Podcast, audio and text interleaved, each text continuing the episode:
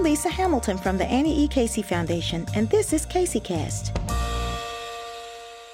Today's guest, Dan Cardinali, serves as the president and C E O of Independent Sector, a national membership organization that brings together nonprofits, foundations, and corporations to advance the common good.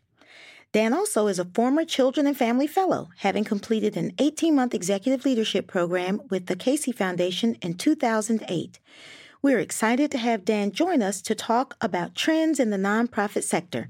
Dan, welcome. We're happy to have you on CaseyCast. Lisa, I'm delighted to be here. Wonderful. Can you talk some about the path you've taken professionally and how it led you to where you are today? Sure. Um, I kind of started with, uh, like probably many of us, never imagining I would be in this job. Uh, I grew up in a, a very kind of conservative, religious, but socially progressive family and spent most of my young adult life doing community organizing in Latin America. Mm. Um, and when I came back to the United States, I had a fellowship at Georgetown and then really was very, very uh, lucky to be um, invited to work at Communities in Schools, where I spent seventeen years. And that, in a way that I had no idea, very much prepared me for my current job, in that I watched how nonprofits and philanthropy, in partnership with business, Um, really drove uh, a social good. It was a source of innovation that helped improve public education. And then we did that at scale, about one point five million students. And we learned um, what worked and what didn't. We used rigorous evaluation and then partnered with um, the federal government in the reauthorization of the Elementary and Secondary Education Act, and kind of fundamentally improved the way Title One dollars were more equi- equitably distributed uh, to public schools. So what I watched uh, was how civil society could play this very powerful role in partnership with government um, and business to drive uh, a public good, public education. Mm. So I stepped into this job uh, very much believing that uh, nonprofits and philanthropy are critical resources to the health of our, of our nation. And you've had the benefit of seeing that work on the ground and being a leader uh, of an organization and understanding the system and policy issues that inform that work as well. That's right. Um, and very much in, in collaboration. I, the, I think the beauty of Communities and Schools taught me very much that collective leadership is really the most effective way to drive sustainable change. Hmm. So tell me about uh, Independent Sector. What does the organization do? Who does it represent? It's a great question, and, and that is a work in progress. We are a forty-year-old uh, kind of traditional membership slash trade association organization. Our founding was really to drive a, uh, a public voice in partnership with our members around public policy that affected civil society. So we were created to really defend the independence of nonprofits and philanthropy so they could fully take up their role Um, in supporting democracy, but also being uh, a force to hold government and business accountable to really promoting the common good. And over many years, we uh, built a membership base of about four hundred fifty, mostly of the really large nonprofits and philanthropic institutions. And uh, we very much take um, those members very seriously in their leadership role in helping drive impact for civil society. But most recently, we've really shifted to including much more intentionally community voice and smaller nonprofits and philanthropic leaders to make sure that we're kind of inclusive of the full range of civil society and how we go about representing to Congress and really to the nation what civil society is doing and what it can and should be doing in mm. service of the country. I'm sure things have changed a lot over the forty years that Independent Sector has existed. I'm curious about what some of the big issues are facing the sector at this moment in time. I would say that there are three. Um, kind of the most important, in my estimation, is the existential reality of a changing environment, mm. that unless we Uh, as a nation and as a, really a world, uh, begin to fundamentally change our behavior, we're going to have increasing uh, issues facing uh, global poverty, uh, the sustainability of many people, probably not the human race, but many people in, in the world. We already see the implications of that with the kind of uh, global migration crisis. Mm-hmm. The second, then, issue in the pathway to solving that is democracy. that it is, in fact, uh, and the U S is probably still one of the most important examples of the experiment where a multidimensional, multiracial democracy is able to navigate a pluralistic set of, of experiences and come up with common solutions. I think we're at a time when that is under siege. And in order to, for us to respond to the crisis in the environment, we're going to need to have a robust democracy. And so really, we as a nation need to double down on the health of our own democracy. And we can't do that unless we confront the, the third issue, which is we are at a moment where um, there is a reckoning in the nation around racial equality. And until we can step fully into that and do the hard work of being structurally inclusive of all folks, particularly folks of color, and harness their wisdom and, and uh, leadership in an equitable way, we won't be able to have a healthy democracy. So those would be the three big issues, I think, that are facing civil society, and we are uniquely positioned to be able to respond to that. How do you see the sector stepping up to face these really huge um, systemic challenges that aren't just um, uh, a challenge here in the U S, but really global issues, as you noted? I think the U S still is uh, a global power, whether we're the most powerful nation in the world or one of the most powerful. People can have that debate.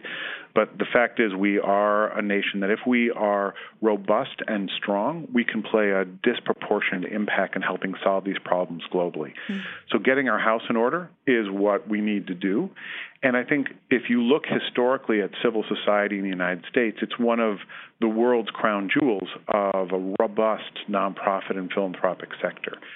So it is uh, a role we have historically played over the course of our, our country's history, that we um, in civil society are a place where we wrestle with those sets of challenges that neither government or the business community can actually wrestle with, or at least successfully on its own.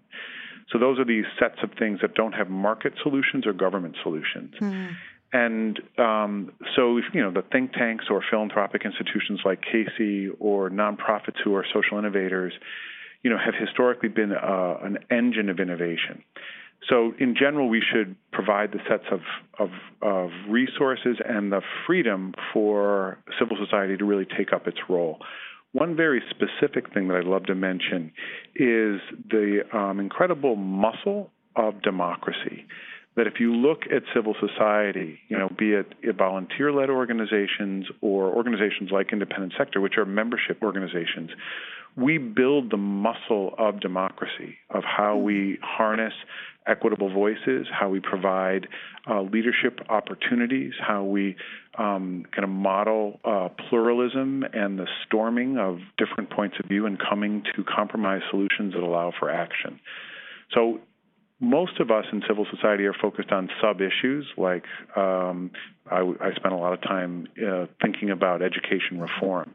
I didn't, in my former job, think about how I led uh, communities and schools as uh, a democratic muscle-building institution. Mm. Mm. I think that is the clarion call all of us have now today, regardless of the specific issue that we want to focus in on. I think that's a beautiful idea, that uh, the nonprofit sector builds the muscle of democracy. That's a, a beautiful way of putting it. I don't know that many people understand the breadth of the nonprofit uh, and charitable sector. How would you describe the, the sector to help people understand h- how big it is and why it really does have the ability to do what, what you're talking about? Yeah, it's a it's a great point, and I have to admit, when I, I even when I was on the board of Independent Sector before stepping into this job, I didn't have a full appreciation for the point you make, that it, it is it's this incredible force in our country. So some of the data points that help people get the scope on that is, you know, every year um, about one point eight million nonprofits, um, whether volunteer-led or professionally-led, are doing myriad things, from direct service and health and human service to uh, food banks, to arts institutions or think tanks or philanthropic institutions, or, you know, the largest single block of civil society are religious institutions, mm. and folks forget that. So the number of professional folks, people who are actually earning um, uh, wages, are, are about fourteen million across the United States.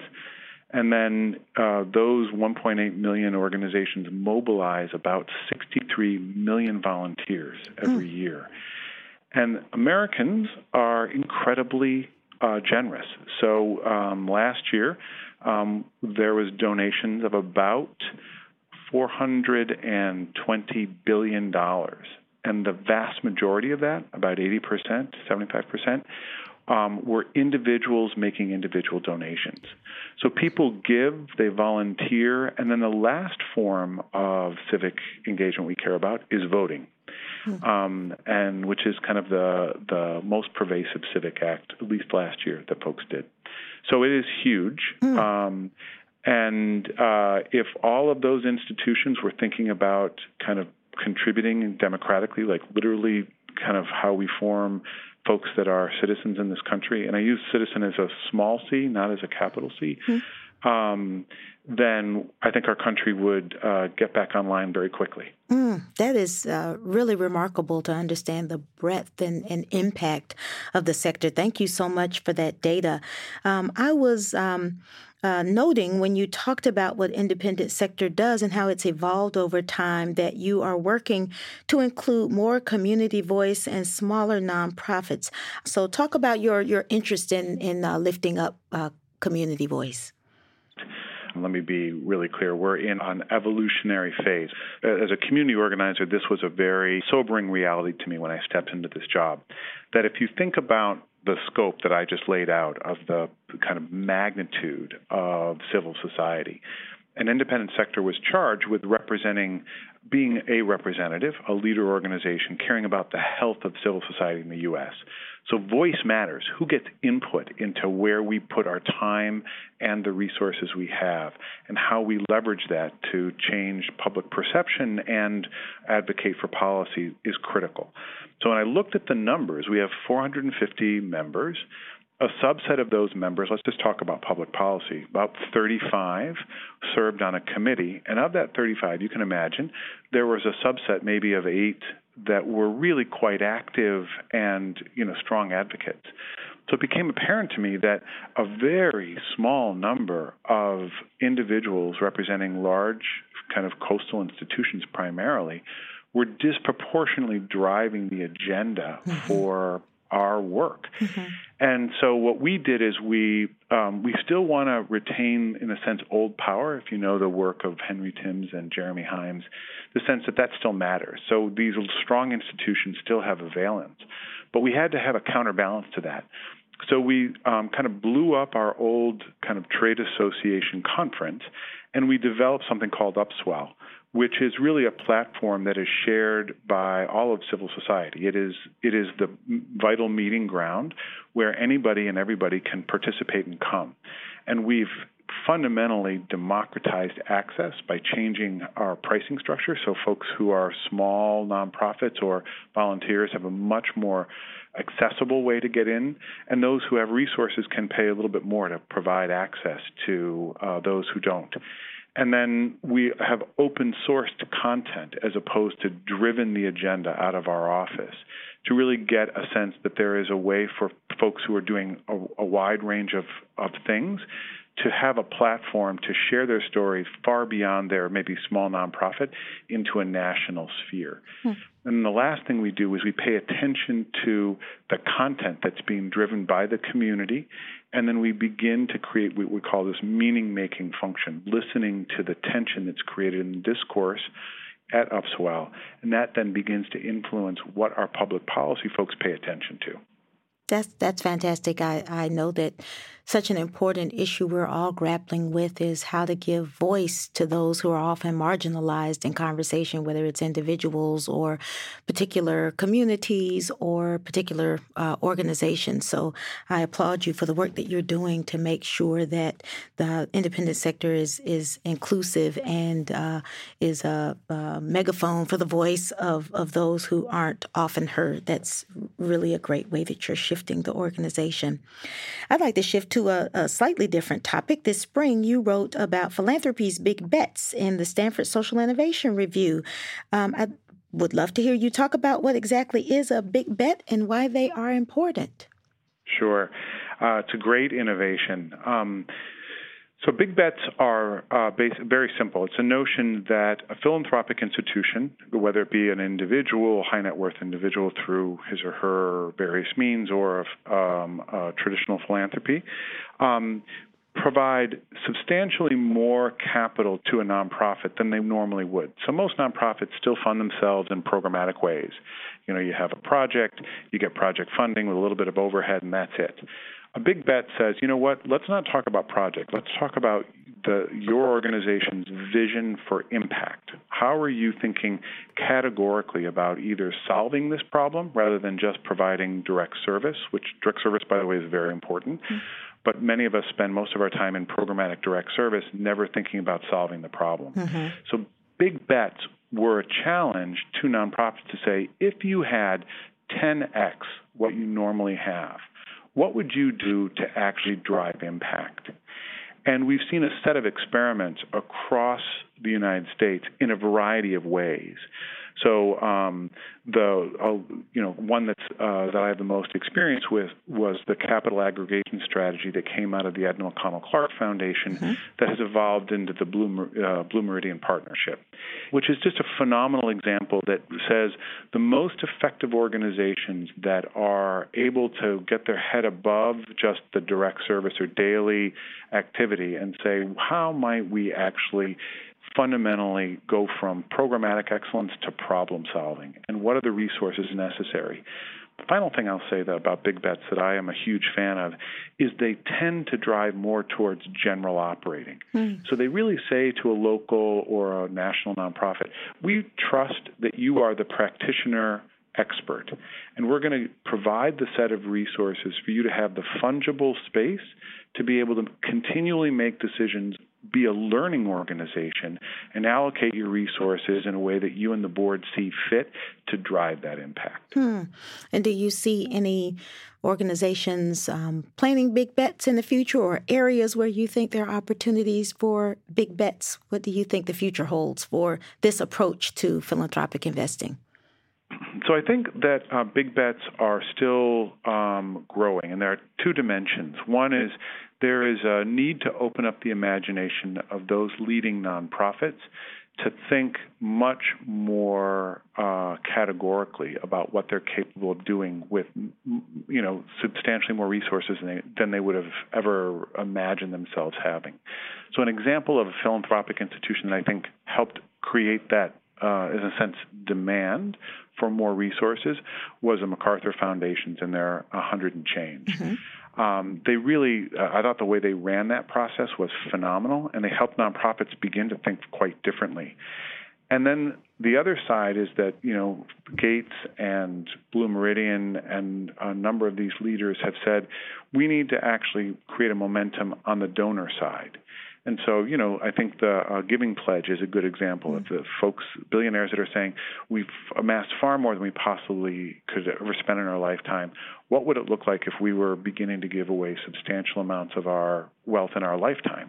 So they're beginning to create, a, I hope, a marketplace where nonprofits who are beginning to imagine you could spend a lot more money, and then the connection with those, you know, folks who are able to allocate, you know, ten x of what most of us could ever imagine in, hmm. in our daily leadership.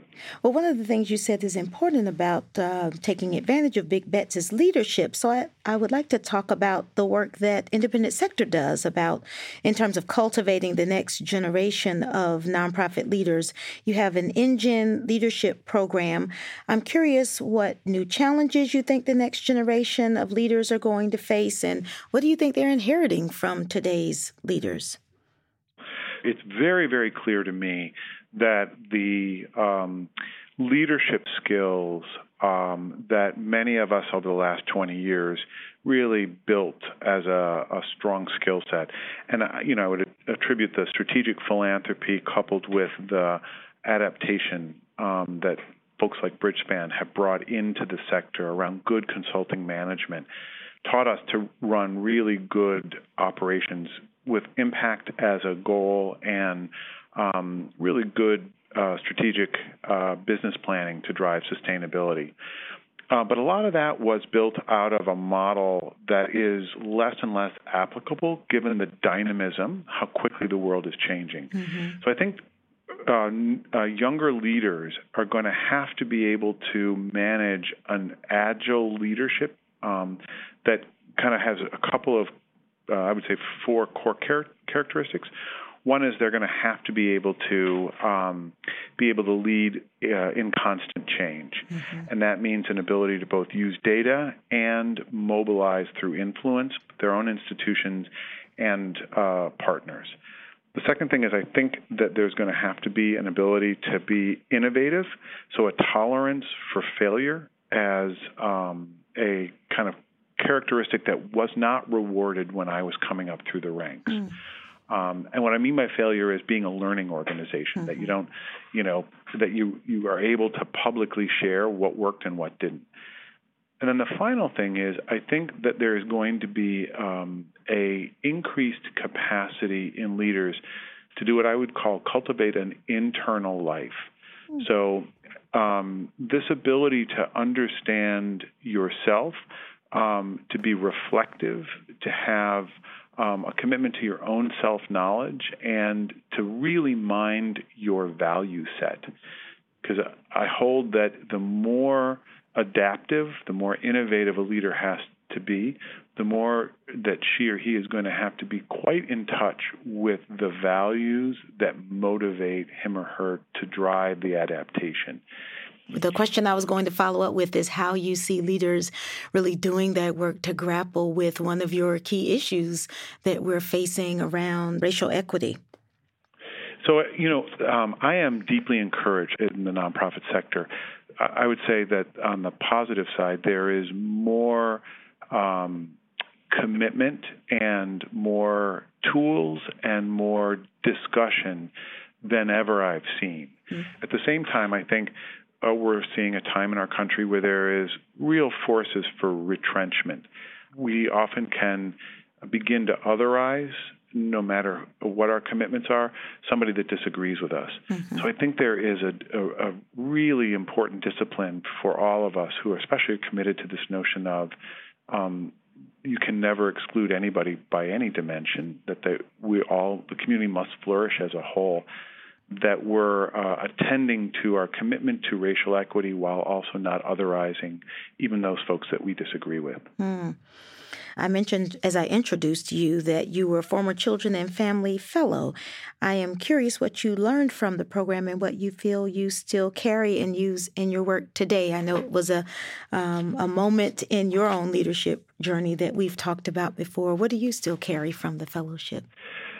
Oh, gosh, a lot. Uh, so I'll just name a couple of things and focus in on one. Uh, first of all, the, uh, my classmates and then the larger Casey Network have been just a constant source of joy, of uh, co-learning, of being challenged, of being rescued at times. So just, you know, having a community of folks where there's a shared set of values and a shared set of experience is just a gift. Mm-hmm. The second thing is the um, what has emerged from the fellowship as the result count work has been a very, very powerful gift to me.